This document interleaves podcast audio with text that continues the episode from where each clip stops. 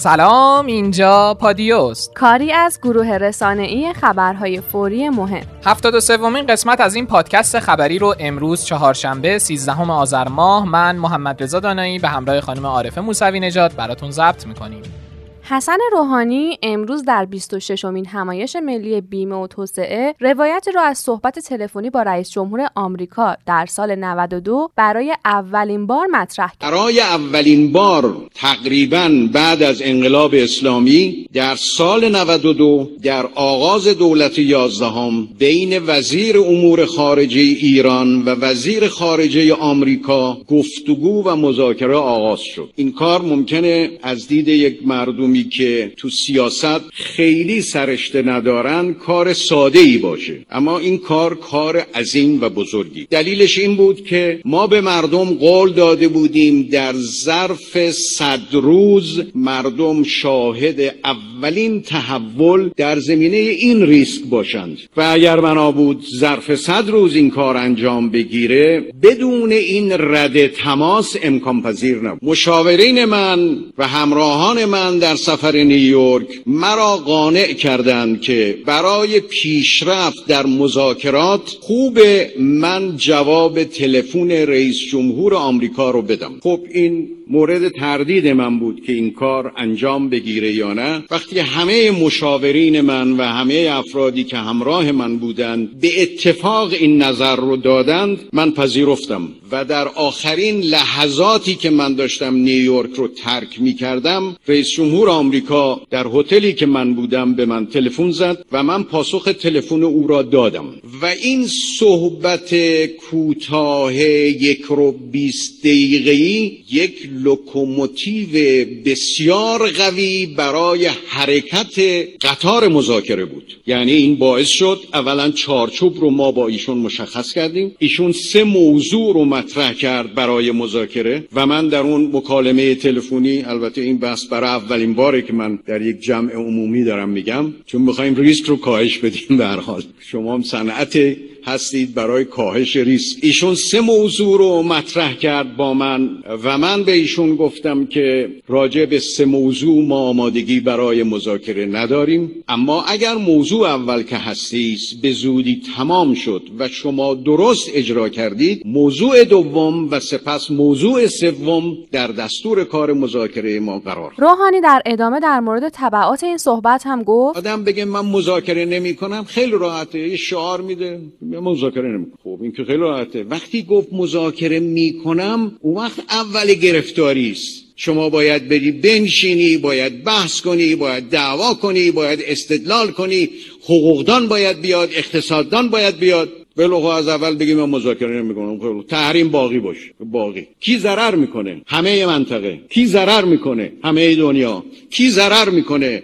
ملت بزرگ ایران. ما دولتی نبودیم که از زیر بار یک مسئولیت سخت فرار کنیم. هیچ وقت فرار نکردیم. می‌دونستیم بعضی از امور چقدر سخته. من می‌دونستم اگر در نیویورک جواب تلفن رئیس جمهور آمریکا رو بدم در فرودگاه مهرآباد یک عده افراطی میان لنگ کفش پرتاب می‌کنن. اینا رو من می‌دونستم. رئیس جمهور با بیان اینکه توی کشور بعد از برجام شرایط مناسبی ایجاد شد اظهار کرد که در این شرایط لازم بود برجام رو حفظ کنیم. در آینده میگم که با چه دردسرهایی برجام رو نگه داشتیم و چه فشارهایی روی ما بود. اما به هر قیمتی بود من نذاشتم که ایران ناقض برجام باشه. ما گفتیم که اگه قرار این توافق روزی نقض بشه به دست ما نقض نمیشه چون که ما مسلمونیم و به عهدمون پایبند هستیم و چیزی رو به سادگی امضا نمی کنیم اما اگه امضا کردیم پای اون میمونیم. روحانی در مورد سفر امسالش به نیویورک هم گفت گفتم نه. الان اعلام بشه کل تحریم برداشته شده ساعت بعد من ملاقات می‌کنم. هیچ. فاصله نمیشه. پنج به اضافه یک همه در نیویورکیم اجتماع می‌کنیم ملاقات می‌کنیم بحث می‌کنیم هیچ مشکل ماند ما این حربه رو از دست آمریکا گرفتیم. تا آمریکایی ها می‌گفتن نه ملاقات اول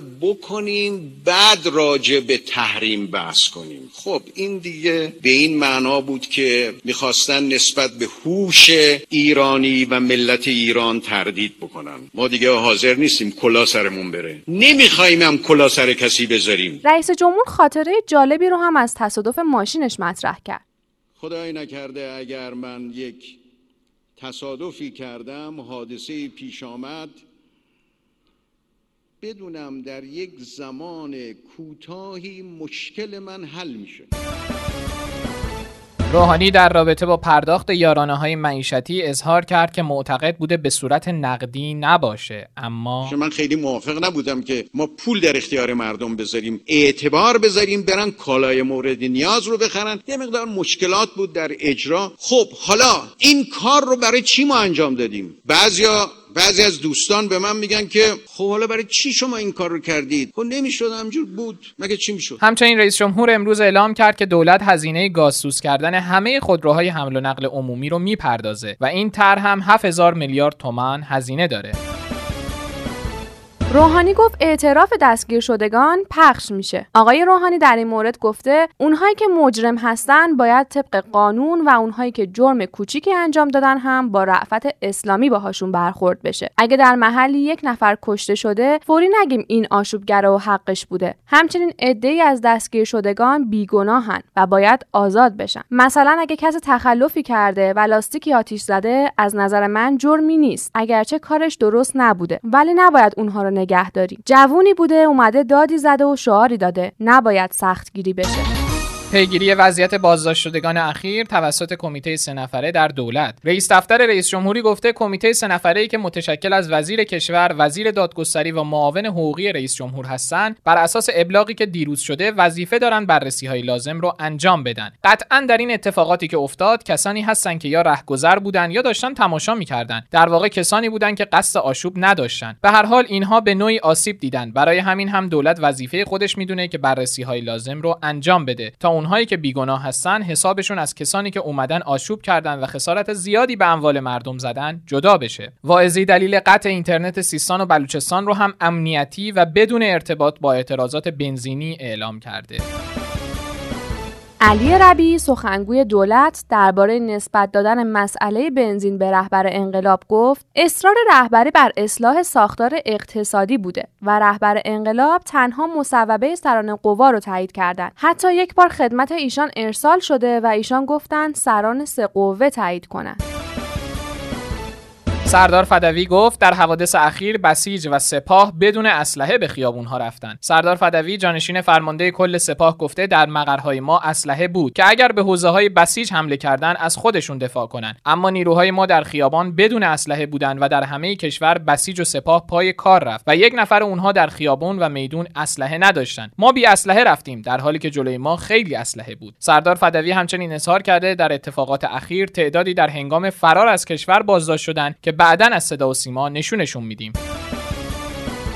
استاندار تهران در خبری گفته که نه مکان برای اعتراضات قانونی در نظر گرفتیم و استادیوم شیرودی هم یکی از مکانهای در نظر گرفته شده برای اعتراضاته. اما دیوان عدالت اداری برای تعیین مکان تجمعات مخالفت کرده و مدیر کل پیشگیری های امنیتی و انتظامی معاونت اجتماعی قوه قضاییه در مورد تعیین مکانی برای برگزاری تجمعات و اعتراضات گفته ما در قانون موردی که تعیین مکان برای برگزاری تجمعات رو تایید کنه نداریم.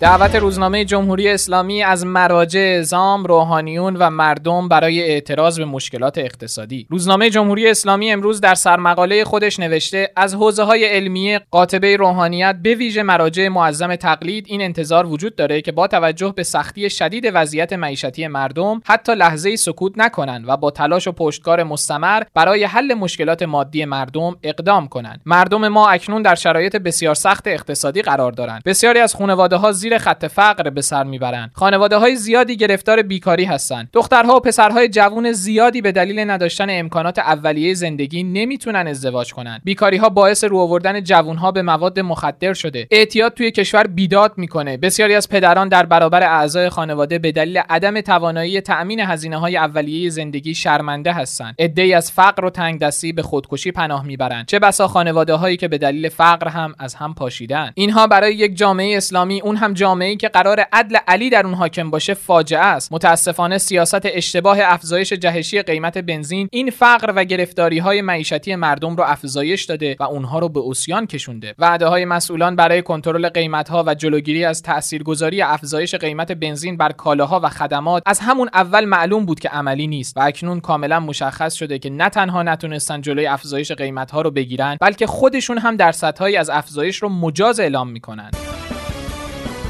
امروز در حاشیه جلسه هیئت دولت رجا نیوز در خبری مدعی شد که محمد جواد ظریف از سمتش استعفا داده. خبر استعفای ظریف توسط رجا نیوز در حالی منتشر شده که وی در جلسه هیئت دولت حضور داشته. همچنین دفتر رئیس جمهور هم خبر استعفای ظریف رو تکذیب کرده. انتشار این خبر باعث شد که به محض خروج ظریف از جلسه هیئت دولت او به این شایعه پاسخ بده شایعات زیادی مطرح شده در همین مدت. چی چی چی؟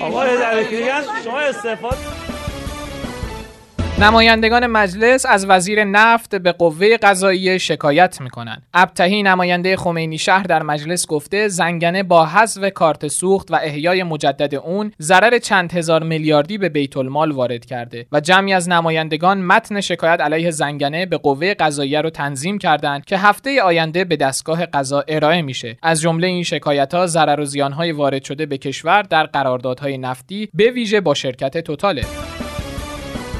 اوایل آبان ماه امسال یکی از خبرگزاری ها از بازداشت پیوندی رئیس جمعیت هلال احمر کشور توسط سازمان بازرسی کل کشور و آزادی او با قید وسیقه خبر داده بود. با این حال پیوندی به کار خودش ادامه می‌داد. تا اینکه عصر دیروز خبری منتشر شد مبنی بر اینکه علی اصغر پیوندی به دلیل تخلفات مالی گسترده در زمان تصدی جمعیت هلال احمر توسط یک نهاد امنیتی بازداشت شده. اینطور که برخی رسانه ها خبر دادن علی اصغر پیوندی توسط اطلاعات سپاه بازداشت شده. دیروز هم خبر استعفای پیوندی از هلال احمر رسانه‌ای شده بود و ساعتی بعد این خبر از سوی مدیر روابط عمومی جمعیت هلال احمر مورد تایید قرار گرفت. در واقع پیوندی قصد سفر به ژنو رو داشته که متوجه میشه ممنوع الخروجه. رئیس دفتر رئیس جمهور هم در حاشیه جلسه هیئت دولت با اشاره به بازداشت پیوندی رئیس مستعفی سازمان هلال احمر گفت آقای پیوندی قصد خروج از کشور رو داشتن. چند روز پیش از ما اجازه گرفتن در اجلاس در ژنو شرکت کنند ولی ما نمی‌دونستیم ممنوع خروج بوده وگرنه می‌گفتیم معاون آقای پیوندی برای شرکت در اجلاس به ژنو سفر کنه.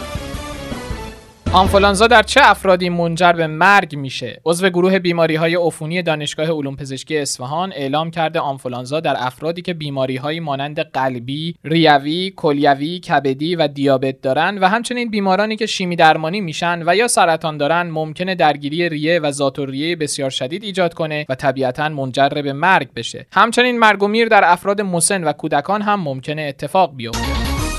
چرا کپسول بیماران مبتلا به آنفولانزا نایابه؟ این سوال تیتری از روزنامه هفته صبح بود. در روزهایی که حداقل 4000 نفر در کشور به ویروس آنفولانزا مبتلا شدن و حداقل 60 نفر به دلیل این بیماری جون خودشون را از دست دادن معضل پیدا کردن کپسول آنفولانزا به سوژه دیگه تبدیل شده. در هفته گذشته خبرهای مختلفی به این روزنامه رسیده که حتی بیمارستانهای دولتی مثل شهدای تجریش هم کپسول آنفولانزا رو نداشتند و برخی بیماران راهی خیابان ناصر خسرو و داروفروشی های غیر مجاز آنلاین شدن تا بتونن این دارو رو تهیه کنن. پیگیری های ما همچنان ادامه داشته تا اینکه متوجه شدیم امسال و تا قبل از وارد شدن موج جدید آنفولانزا تنها شرکت داخلی تولید کننده این دارو که اون رو با نام تجاری تامیفلو در بازار توضیح می‌کرد امسال برخلاف قرارداد و تعهداتش با وزارت بهداشت از این کار سر باز زده یعنی دقیقا در بازه زمانی که موج آنفولانزا شدیدتر از هر سال دیگه در کشور گسترش پیدا کرده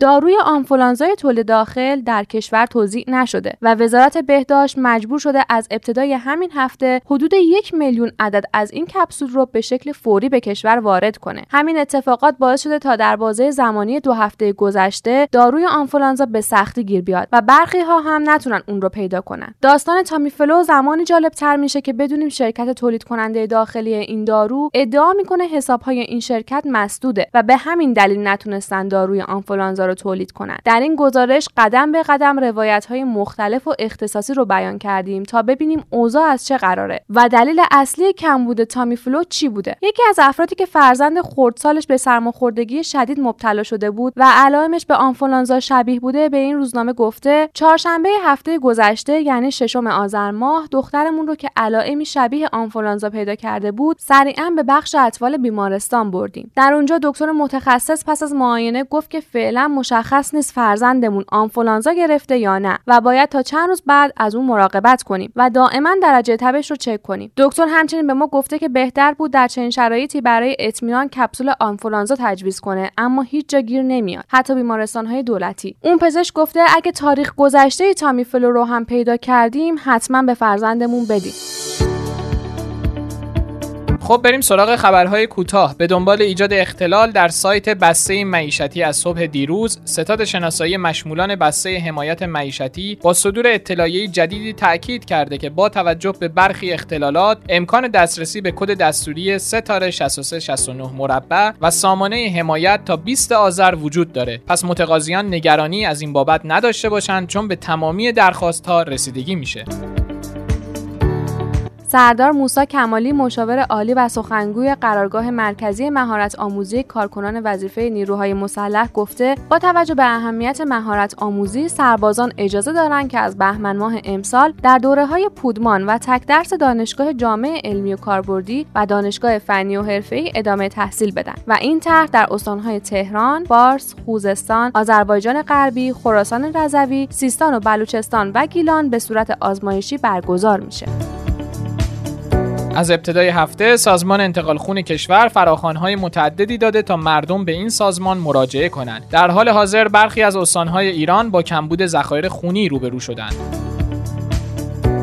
علی کریمی صبح امروز ایران رو ترک و عازم کانادا شد. مشخص نیست سفر کریمی به کانادا برای اقامت و یا اینکه سفری تفریحی خواهد.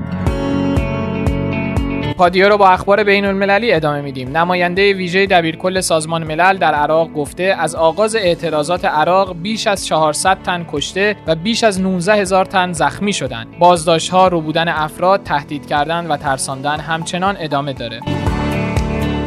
ترامپ در پاسخ به این سوال که آیا از اعتراضات در ایران حمایت می‌کنه گفته نمی‌خوام اظهار نظر کنم اما پاسخ سوال شما نه است. چند دقیقه بعد از این صحبت های رئیس جمهور آمریکا که گفته بود از اعتراضات در ایران حمایت نمی‌کنه دوباره در توییترش می‌نویسه ایالات متحده آمریکا از مردم شجاع ایران که برای رسیدن به آزادی تظاهرات می‌کنن حمایت می‌کنه. ما در دولت ترامپ از اونها حمایت کردیم و خواهیم کرد. این بود 73 ومین قسمت پادکست خبری پادیو به سردبیری خانم زهرا ادیب. جا داره مجددا تاکید کنیم که از این به بعد می‌تونین پادکست های ما رو در تمامی اپلیکیشن های پادکست مثل Castbox، پادکست آیفون، Google Podcast، Spotify و Anchor بشنوین. کافی رادیو پادیو رو search کنین. البته اگه برنامه دریافت پادکست ندارین، می‌تونین در کانال تلگرام رادیو underline پادیو هم بخش های خبری ما رو بشنوید. مثل همیشه ما میزبان صدا و نظر شما در پادیو هستیم. برای همین نظرتون پیرامون اخبار روز رو در تلگرام به اکانت پادیو underline B O T ارسال کنید. خدا حافظ خدا نگهدار.